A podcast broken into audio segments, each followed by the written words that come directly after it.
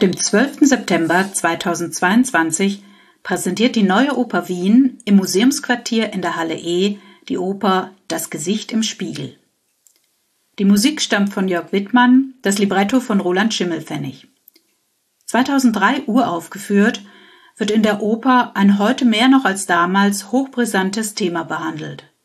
Wie weit darf man in der Gentechnik gehen, um Menschen medizinisch helfen zu können? Und was passiert, wenn die moralischen Aspekte solcher Forschung finanziellen Spekulationen untergeordnet werden.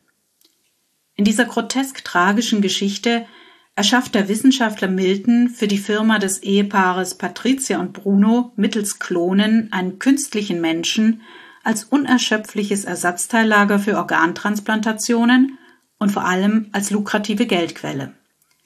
Dafür verwendet er DNA von Patricia, der Klon sieht aus wie Patricia, als sie jung war. Er nennt dieses Geschöpf Justine. Es ist unsterblich, soll sich immer wieder erneuern, wie viele Organe und Körperteile man auch entnehmen wird.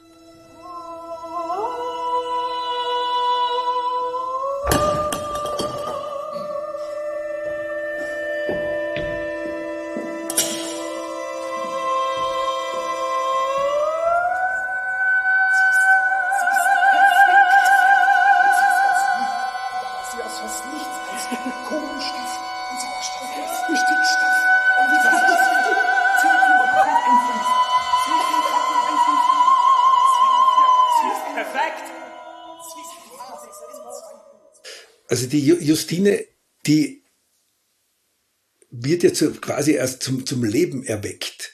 Die kann, zum, wie auch in den Text doch, äh, äh, vermerkt ist, die kann zu Beginn ja nicht sprechen. Bleibt dir nur übrig, mit Lauten zu arbeiten. Das kommt, kommt auch vor. So wie ein, ein Kind einfach zum Brabbeln beginnt. Also so macht es die, die, die, äh, die Justine auch. Und dann über die, die Vokalise kommt sie eigentlich zu einem, zu einem in, in die Phase des Sprechens oder des, des sich Artikulierens und taucht wieder dann zum Schluss auch in großen, in großen äh, Phrasen wieder, äh, äh, kommt, kehrt sie wieder zurück. Das Interessante an diesem, an dieser Figur von der Justine ist, dass die so unfertig ist bis zum Ende des Stückes, dass sie gar nicht ausdrücken kann, was wir, also alle ihre Sätze sind nur so Fetzen von Sätzen und sie übernimmt auch Sätze. Also es ist, als ob sie, ich, es, ich habe einen Freund, der hat ein Kind, das ist autistisch, aber das heißt, was das Kind heißt, ist High Achieving Autism. Also die sind hochintelligent und die verstehen, dass Menschen sich in gewissen Situationen auf gewisse Art verhalten und die lernen auswendig diese Verhaltensmuster und wenden sie dann an auf so geschickte Weise, dass man überhaupt ihnen nicht anmerkt, dass sie Autisten sind. Aber der Vater, der das Kind sehr gut kennt, der merkt, also er sagt, das ist ganz interessant, er merkt, wann das stattfindet, weil manchmal das Verhalten überlappt in eine Situation, in der es nicht mehr angemessen ist. Und der Grund, warum ich diese Geschichte erzähle, ist, weil die Justine genauso agiert. Also sie, sie wendet Verhaltensmuster an oder, oder sagt Sätze in Situationen, weil sie meint, dass das dieser richtige Satz für diese Situation ist. Sie, sie versteht die Situation aber gar nicht. Und deswegen ist sie ganz, ganz schwierig darzustellen, weil, weil wir uns in einen Zustand zurückzuversetzen, in dem wir überhaupt nicht verstehen, was menschliche Beziehungen sind und wie sie funktionieren und auch kein Konzept von Zeit haben oder von, von, von was eine Beziehung ist, da wieder hinein zu, sich hinein zurückzuversetzen, ohne einfach einen Vollidioten zu spielen, ist wirklich ganz schwierig. Dieses Stück äh, ist mir vom Verlag schon vor etlichen Jahren mal ans Herz gelegt worden. Äh, es hat sich nicht so richtig ergeben, thematisch, dass es in, in meinen Spielplan irgendwie hineingepasst hätte. Nur jetzt, äh, in, dieser, in dieser Zeit, wo wir dann äh, immer mehr von, von äh, Ratingagenturen beeinflusst sind und dann von, von äh, äh, Handel, Preissteigerungen von, von, äh, von Gas, Strom und dass das dann, äh, dann Argumente ge geliefert werden, dass man immer nur drauf schielt auf die Ergebnisse einer Firma oder dieses, dieses, dieses Handels, da hat man gedacht, also dann ist dieses Stück, dass eben das auch zum Ausgangspunkt äh, dieser ganzen Story äh, hat, dass das dieses Stück gerade jetzt richtig ist für die Neuper Wien. Äh, ja, Wittmann hat, Wittmann hat das zwar schon vor längerer Zeit geschrieben, äh, und es ist äh, scheinbar halt äh, zeitlos geworden. Leider, muss man sagen. Dieses Schielen nach äh, Gewinnoptimierung auf der einen Seite und auf der anderen Seite eine, dass wir auch da eine mit unserer Wissenschaft da ein bisschen sorglos umgehen. Äh, auf der einen Seite eine Skepsis und auf der anderen Seite eine Hörigkeit, die ist schon einmal diskussionswürdig.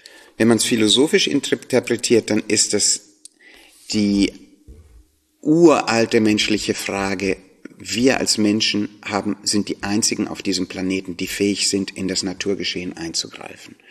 Und wenn wir eingreifen, dann hat das eine Art Dominoeffekt an Konsequenzen, die wir selber als Menschen gar nicht überschauen können. Also schlagen, schlagen uns alle unsere Erfindungen, Verbesserungen ähm, ins Gesicht irgendwann. Und was interessant daran ist, dass diese ganzen Erfindungen und Erneuerungen immer aus einem Wunsch kommen, das Menschen, das Leben wenigstens für uns Menschen zu verbessern. Also es ist kaum je ein, ein, ich meine, sogar die Atombombe, Armin Einsteins Wunsch war ja nicht eine Atombombe zu erfinden, sondern er wollte den Knack, also er wollte die, die herausfinden, was die, der Bezug zu Masse und Energie ist. Und das, und wenn man das einmal knackt, dieses Rätsel, das, das öffnet ja eine, eine Unendlichkeit an, an potenziell positiven Möglichkeiten. Nur, also wie alles, ähm, kann es auch missbraucht werden und so weiter. Also das wäre jetzt, glaube ich, der Fehler auf philosophischer Ebene. Der Fehler ganz spezifisch in dem Stück ist, dass dadurch, dass Milton diese Justine, so heißt dieser Klon, dass er nicht ein, einfach ein menschliches Wesen aus irgendwelchen Zellen geschaffen hat, sondern ein Klon von der Patricia gemacht hat. Das bedeutet, dass diese, dieser Klon auch Gefühle hat und in seiner, ich weiß nicht, in seinem DNA auch eine Erinnerung an die Liebe, an den Bruno. Und deswegen wird es dann zu einem emotionellen Drama und deswegen kann man mit diesem Klon nicht mehr einfach wie mit irgend so einem, weiß nicht, wie mit einer, einem, in einem Zelldings gezüchteten Herz umgehen, sondern man hat plötzlich einen Menschen vor sich und einen Mensch, der nie von sich selber erfahren darf, dass er gar nicht selber existiert. Die unvorhergesehene Entwicklung dieses Experimentes ist, dass Bruno sich in Justine in die künstliche Ausgabe der jungen Patricia verliebt. Milton hat mit ihr einen allzu perfekten Klon produziert, dessen Gefühle nicht kontrollierbar sind. Also der Milton hat sich wahrscheinlich, das ist, wird in dem Stück nie deutlich ausgesprochen, aber wir nehmen an, er hat sich nicht an das ursprüngliche Projekt gehalten, sondern hat diesem Wesen auch Gefühle und die Fähigkeit, Schmerz zu empfinden, mitgegeben. Und das ist eigentlich der Auslöser des ganzen Dramas und warum das Stück tragisch endet. Wir nehmen an, dass der Milton heimlich in Patricia verliebt ist und denkt, wenn er eine zweite Patricia kreieren kann, dann könnte er ja zu dieser zweiten Patricia eine Beziehung aufbauen. Das spricht er in dem Stück aus. Also er sagt, was ist, wenn diese Justine jetzt in Bruno verliebt ist und nicht in mich? Dadurch, dass sie ja DNA von der Patricia mitbekommen hat. Und also der Wunsch, also eine zweite Patricia zu erschaffen, die sich potenziell in ihn verlieben könnte. Die genetisch programmierte Liebe zwischen Justine und Bruno eskaliert schließlich bis zum leidenschaftlichen Sexualakt, wobei sie von Patricia und Milton ertappt werden. Dieser Moment ist inhaltlich und musikalisch ein Höhe- und Wendepunkt der Oper. Das Experiment läuft von hier an völlig aus dem Ruder.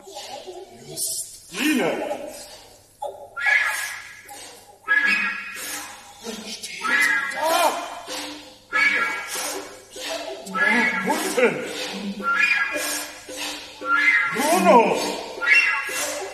Justine! Hört mich nicht!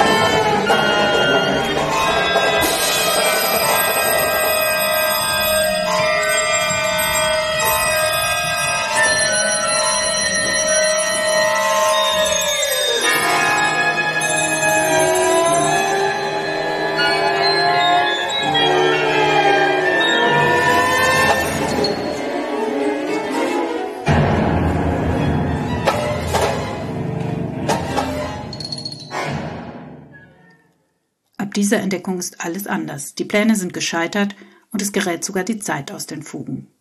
Ja, das ist ähm, ganz, ganz, ganz interessant. Beim ersten Mal hinschauen in die Partitur wird dann äh, eines vollkommen klar, das Tempo äh, in dieser Oper nimmt eigentlich ab. Also es kommt äh, quasi fast zum Stillstand. Das, was die Operntradition äh, eigentlich äh, anders vorgibt, dass wenn die ent, äh, dramaturgische, dramatische Entwicklung sich zuspitzt, dass sich auch das Tempo dahingehend verändert, dass es schneller wird, dass es komprimierter wird. Und Wittmann geht da einen komplett gegenteiligen Weg. Er reduziert. Er reduziert Tempo, er reduziert ähm, die Agogik, hat da einen ganz avantgardistischen Zugang zu der Mus herkömmlichen Musikdramatik. Und das ähm, ist eine Herausforderung für alle Beteiligten, allerdings eine Riesenchance, äh, neu das äh, erleben zu können. Ein, ein ganz anderes Musikerlebnis, ein anderes musikdramatisches Erlebnis, als wir sonst gewohnt sind. So wie Schimmelpfennig in seiner Geschichte auf alte Motive wie das Pygmalion, das Prometheus oder das Frankenstein-Motiv anspielt, spielt Wittmann virtuos alle Möglichkeiten der zeitgenössischen Kompositionstechniken für Musiktheater aus, greift aber auch auf alte Schemata zurück und setzt sie dramaturgisch pointiert ein, genauso wie er die Instrumente des Orchesters fantasievoll verwendet.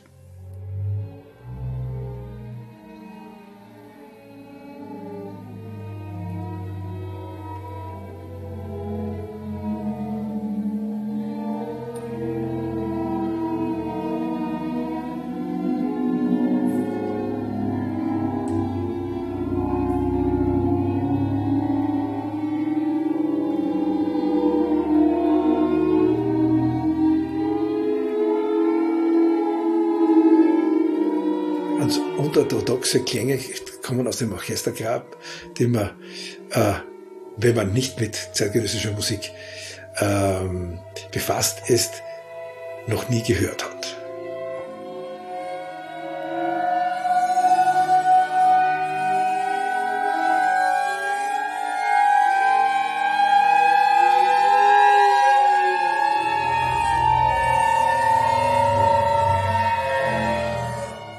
Jörg Wittmann verzichtet in seiner Besetzung auf zwei Instrumente, nämlich interessanterweise auf die Oboe in, in, in dem Holzbläsersatz und im Streichersatz auf, die, auf eine Bratsche.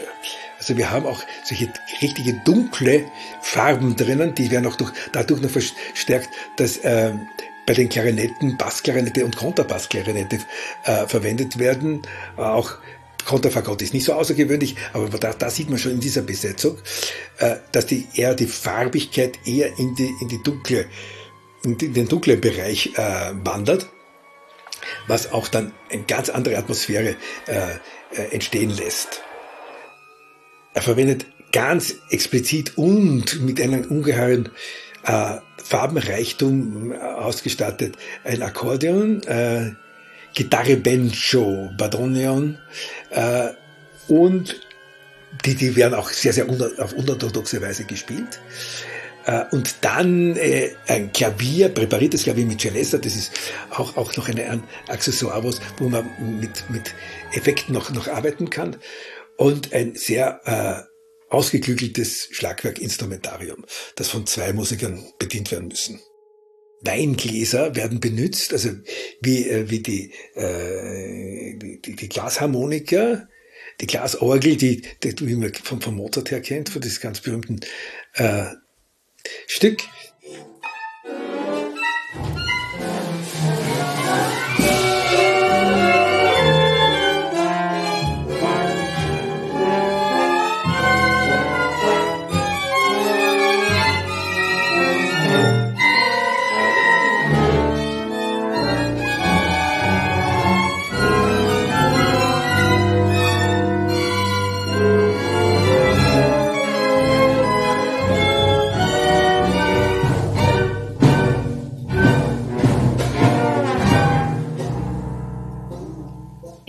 Konfrontation mit Justine zeigen sich die emotionalen Deformationen und Nöte der drei Schöpfer.